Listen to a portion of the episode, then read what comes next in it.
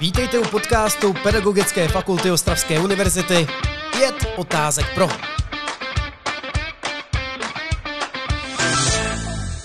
Startuje další díl podcastu Pět otázek pro a dnešním hostem je doktorka Lucie Dokoupilová. Dobrý den. Dobrý den. Paní doktorko, já vás ještě na úvod poprosím, abyste se posluchačům v krátkosti představila. Dobrá, zkusím se představit. Jsem takový celoživotní běžec na profesní dráze. Začínala jsem vlastně na univerzitě u vzdělávání pedagogů a v současné době, kromě této oblasti, kterou si nadále držím, se věnuji oblasti řízení lidských strojů. Moc krát děkuji a jdeme na otázky, které jsem si pro vás připravil. Ze začátku vás poprosím, jestli byste nám mohla přiblížit, jak fungují pedagogické a didaktické praxe na vysoké škole. Já budu postupovat možná obecněji, protože v tuto chvíli přece jenom tu organizaci eh, řeší kolegyně na pedagogické fakultě. Nicméně ta koncepce eh, pedagogických praxí byla postavena vždy ve spojitosti s eh, odbornou přípravou didaktickou. Studenti se postupně přes hospitační návštěvy ve školách, rozbory propracovávali k jakési znalosti, k jakési dovednosti, kterou si následně zkoušeli v rámci průběžných praxí nebo zkoušejí v rámci průběžných praxí, kdy se pouštějí buď do vstupů nebo samostatných výstupů podle toho, jak si věří, pod vedením cvičných učitelů, s tím, že poté vlastně realizují dlouhodobější souvislou praxi, která by je měla nějakým způsobem posunout, řekněme, na tu profesnější úroveň. V současné době je i díky legislativě řešena otázka takzvaných uvádějících učitelů, takže eh, toto je zase další oblast, eh, se kterou se studenti, potažmo absolventi v praxi setkají, kdy nastoupí konkrétně na školu a měli by dostat toho uvádějícího učitele, který má skutečně podloženou erudici k tomu, aby byl schopen je zasvětit do toho fungování jak té přímé pedagogické činnosti, tak té nepřímé pedagogické činnosti. Jak integrujete praktické příklady a reálné situace do výuky s cílem propojit teorii se skutečnými zkušenostmi?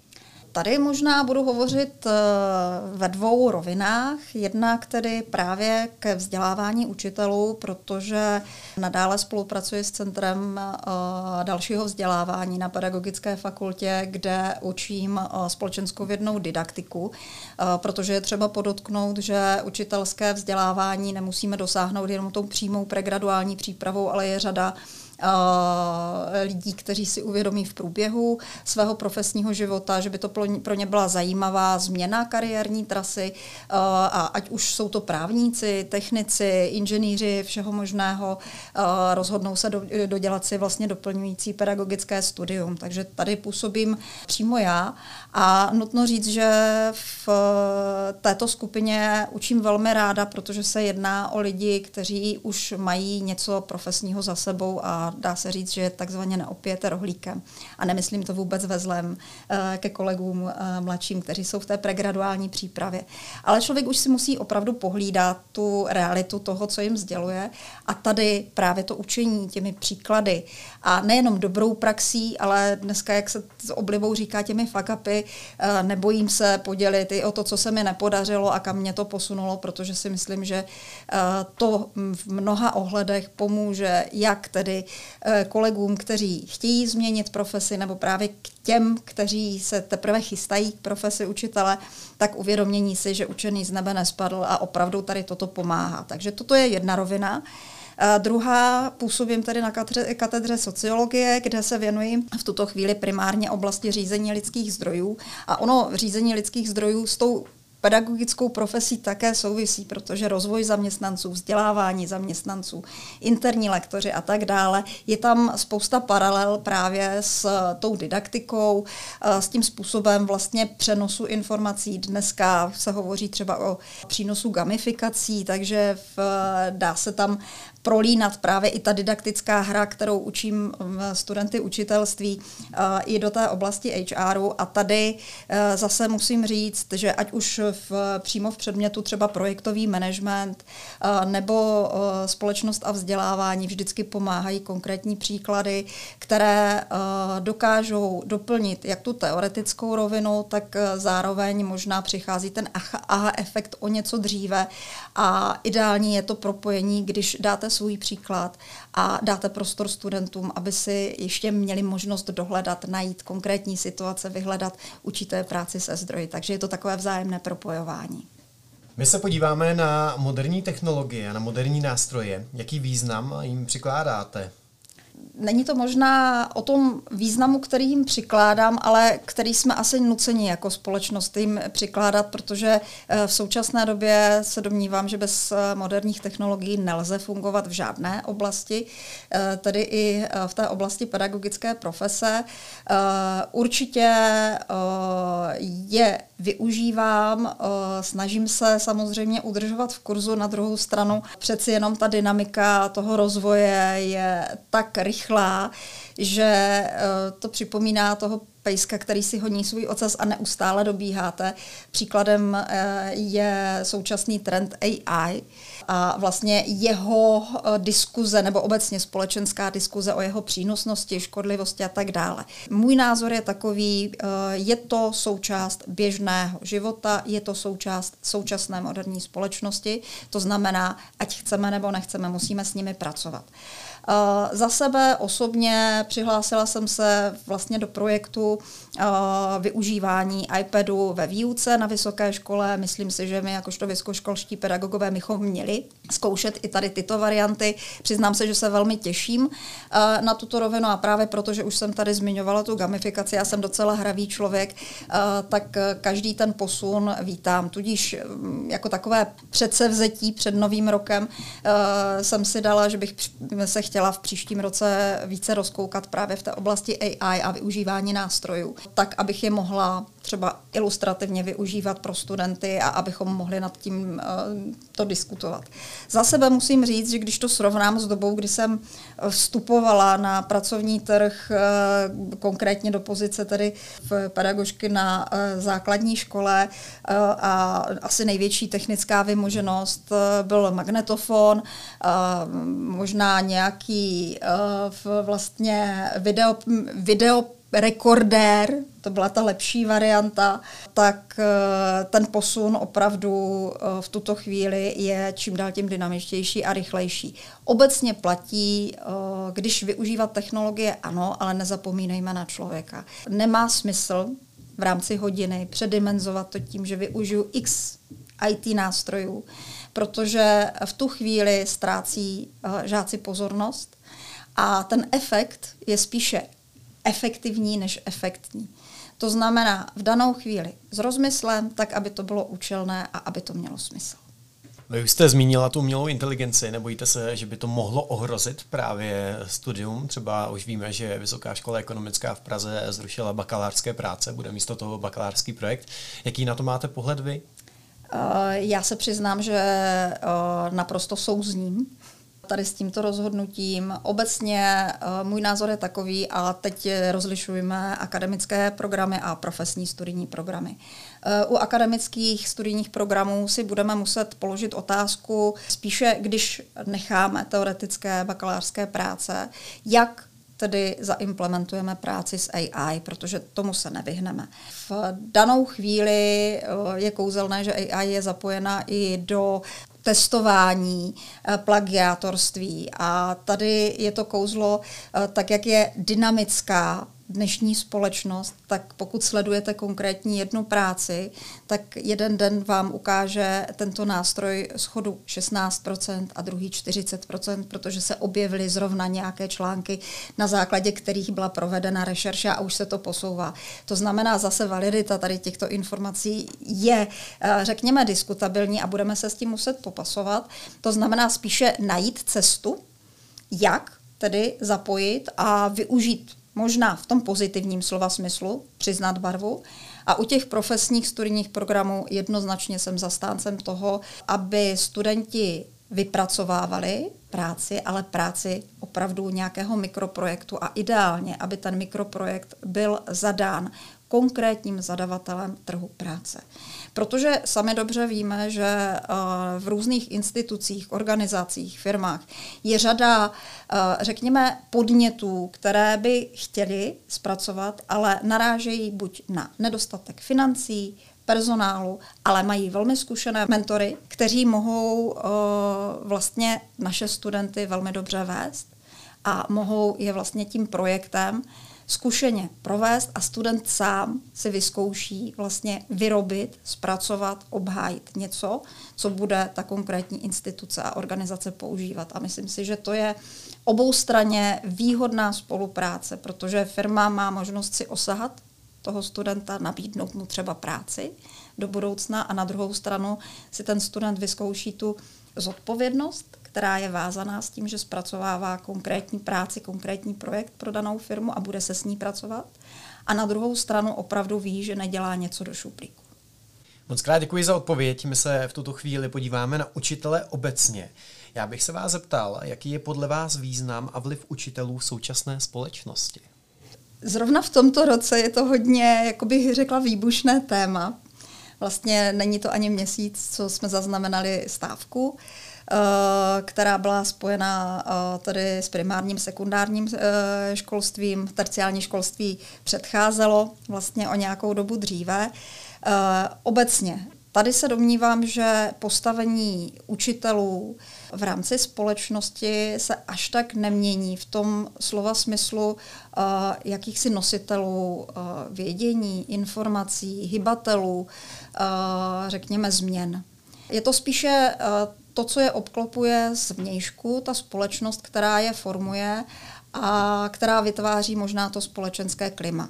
Bohužel ta situace v současné době i vlastně díky uh, různým politickým zásahům do jisté míry tu profesi učitelskou degraduje na společenském žebříčku. A v danou chvíli bych řekla, že jdeme tak trošičku sami proti sobě. Dá se říct, že uh, jsme víceméně v tuto chvíli na rozcestí, protože na jedné straně si uvědomujeme, že vlastně změny ve společnosti budou vyžadovat spoustu energie právě na učení, rekvalifikace, vlastně obnovu jakéhosi toho vědního know-how, což zase přináleží nám učitelům.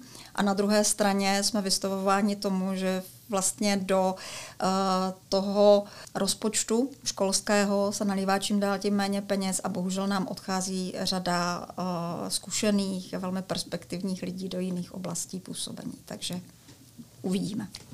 Jak hodnotíte svůj vlastní profesní rozvoj a jak se snažíte zlepšovat, vzdělávat jako učitel? Já musím říct, že uh, jsem nedávno v, přemýšlela nad tím, Nutno říct, že byla to otázka, kterou uh, mi položil známý uh, ve vztahu právě k profesi a zjistila jsem, že se celoživotně de facto učím.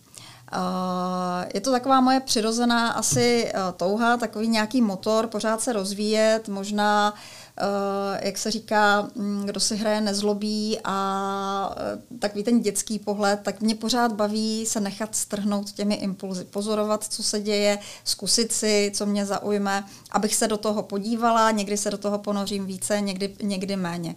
Takže eh, de facto od absolutoria filozofické fakulty, kdy jsem tady absolvovala obor uh, učitelství, uh, historie, český jazyk. Jsem stačila vystudovat školský management, uh, kurzy, které se věnují speciální pedagogice v rámci svého působení na manažerských pozicích jsem si dodělala řadu školení, které právě souvisí s leadershipem a s vlastně rozvojem těch manažerských kompetencí, což mě vedlo k tomu, že jsem v, ještě v dobách, kdy to nebylo úplně až tak běžné na vysoké škole, absolvovala i studium Master of Business Administration, které mm, dneska zpětně hodnotím jako zase takový zajímavý zlom ve své kariéře, protože jsem měla to štěstí, že jsem ho absolvovala prezenčně, Eh, měli jsme řadu společných setkání s kolegy a vzhledem k tomu, že jsme byli skupina, která byla velmi různorodá, eh, byl v ní lékař, eh, byla v ní podnikatelka v oblasti financí, byl, by, byl v ní velmi úspěšný podnikatel, stavař, byl v ní farmaceut, který rozjel síť lékáren, svoji vlastní výrobu. Takže veškeré diskuze, ať už se věnovali HRu, managementu, marketingu, byly pro mě velmi, velmi podmětné a hodně mě posouvaly. Musím říct, že toto jsou všechno atributy, které se snažím vlastně propojovat i svou, se svou pedagogickou činností, protože zůstávám tím pedagogickým optimistou. Hrozně mě baví učit, strašně ráda uh, vlastně vedu ten dialog se studenty, protože to beru tak, že se vzájemně obohacujeme, že to není uh, jenom uh, přínos z mé strany, ale naopak mnohdy mě svými postřehy uvedou do úplně jiných vod, uh, než bych očekávala a nutno říci, že tady se zase prolínají ty moje dva světy uh, v rámci té výuky uh, centra dalšího, pedagogického centra dalšího rozvoje, ale v té katedry sociologie, kdy pracuji vlastně ve směs na pedagogické fakultě se zástupcí generace X, Y, někdy už se tam objeví Zetko, zatímco uh, vlastně v té pregraduální přípravě na sociologii už máme opravdu zástupce generace Z a začnou se nám za chvíli objevovat alfy a opravdu ty pohledy těch kulturních generací i třeba vlivem té technologie, která je obklopovala, která je nějakým způsobem uh, formovala, tak uh, jsou tak různorodé, že to je v podstatě neustálý uh, Babylon, ve kterém se člověk musí zorientovat. A tady za mě je jediné hledisko neustrnout a jít pořád dopředu. A mám tady pro vás ještě jednu poslední otázku. Co byste doporučila nově začínajícím učitelům, ať už v rámci praxí na vysoké škole, nebo po nástupu na základní nebo střední školy? Za mě několikrát První věc, nebát se využít každou příležitost postavit se před katedru.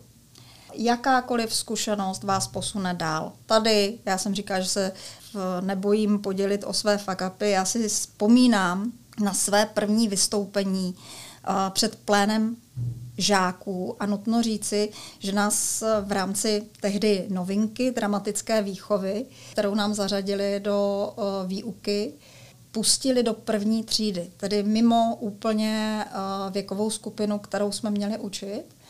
A měli jsme tyto děti zabavit na 10 minut. Já jsem těm dětem četla babičku a bylo to nejdelších 10 minut mého života. Byla jsem potom sklesla, říkala jsem si, že tohle to určitě nebude cesta, kterou se vydám. A na druhou stranu, když jsem si zpracovala, co všechno jsem udělala špatně, ať už jenom to, když vezmu šestileté děti a babička přeci jenom není asi to úplně správné téma, nehledě e, na tu monologickou formu desetiminutovou, když se budu dotýkat těch didaktických aspektů, tak jsem si řekla ne, já to zkusím znovu.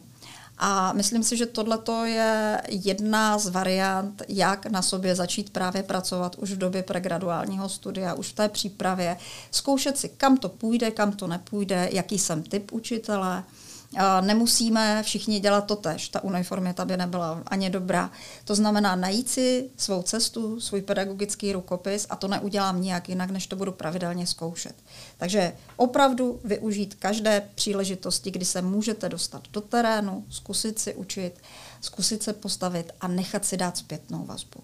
Ta zpětná vazba je strašně důležitá. Uh, určitě vytěžit maximum z cvičného učitele, z někoho, kdo vás doprovází, to znamená i z mých kolegů didaktiků, ale zároveň chtějte vlastně tu zpětnou vazbu od uh, svých žáků. Ti jsou úplně nejúžasnější, nejrychlejší zpětnou vazbou. Klidně si můžete pomoci emotikony, jenom líbilo, nelíbilo, nechte je, aby uh, vám vlastně na tu první dobrou vrátili to, co jste do nich investovali a možná vás i nasměrovali a hlavně je poslouchejte. To, že vám někdo řekne, že se mu něco nelíbilo, není důvod pro to, abyste se s ním začali nějakým způsobem přijít a abyste vnitřně se začali, dejme tomu, nějak užírat. Naopak. Je to point pro to, abyste se posunuli, abyste na tom zkusili zapracovat, anebo zapřemýšlet, proč se to tady tomuto jedinci líbilo a dalším dvě, dvěma naopak. Druhá věc, kterou bych doporučila, Určitě v, v souvislosti s tím, co jsem řekla v bodě prvním, nebát se uh, prostě proher. Říká se obecně, že ten, mm, ta rovnováha v životě existuje a na řadu povedených hodin přijdou i ty nepovedené. Bohužel ten sled není takový, že byste se to pravidelně střídalo, aby člověk si udržoval nějakou psychickou svěžest, ale někdy je série prostě těch nepovedených ale i z těch nepovedených se dá let co zvytěžit. To znamená vždycky si uvědomit, jaké ty faktory třeba ovlivňovaly tu vaši výuku. Nemusíte za to vždycky vy jenom tou přípravou, uh, ale může tam být další aspekt toho vnějšího, vnějšího působení, ať už počasí, uh, v předchozích hodin, následných hodin, uh, atmosféry, klimatu v, v té třídě a tak dále a tak dále. To znamená zkusit si v podstatě i ty negativní zkušenosti opravdu roz porcovat, když to takto použiju terminologicky, a zkusit přijít na to, v čem tam může ten problém vznikat a hned si dávat návrhy, co bych mohl v případě, že se něco takového bude příště opakovat, udělat jinak a průběžně si tady toto zkoušet. To znamená, určitě pamatujte opravdu na to, co už jsem tady jednou říkala, učený z nebe nespadl a opravdu uh, je třeba zkoušet, opakovat a nebát se prohrát ono ve výsledku jednou zase zvítězíte. Moc krásně řečeno, děkuji za váš čas. Také děkuji. Dnešním hostem byla doktorka Lucie Dokoupilová.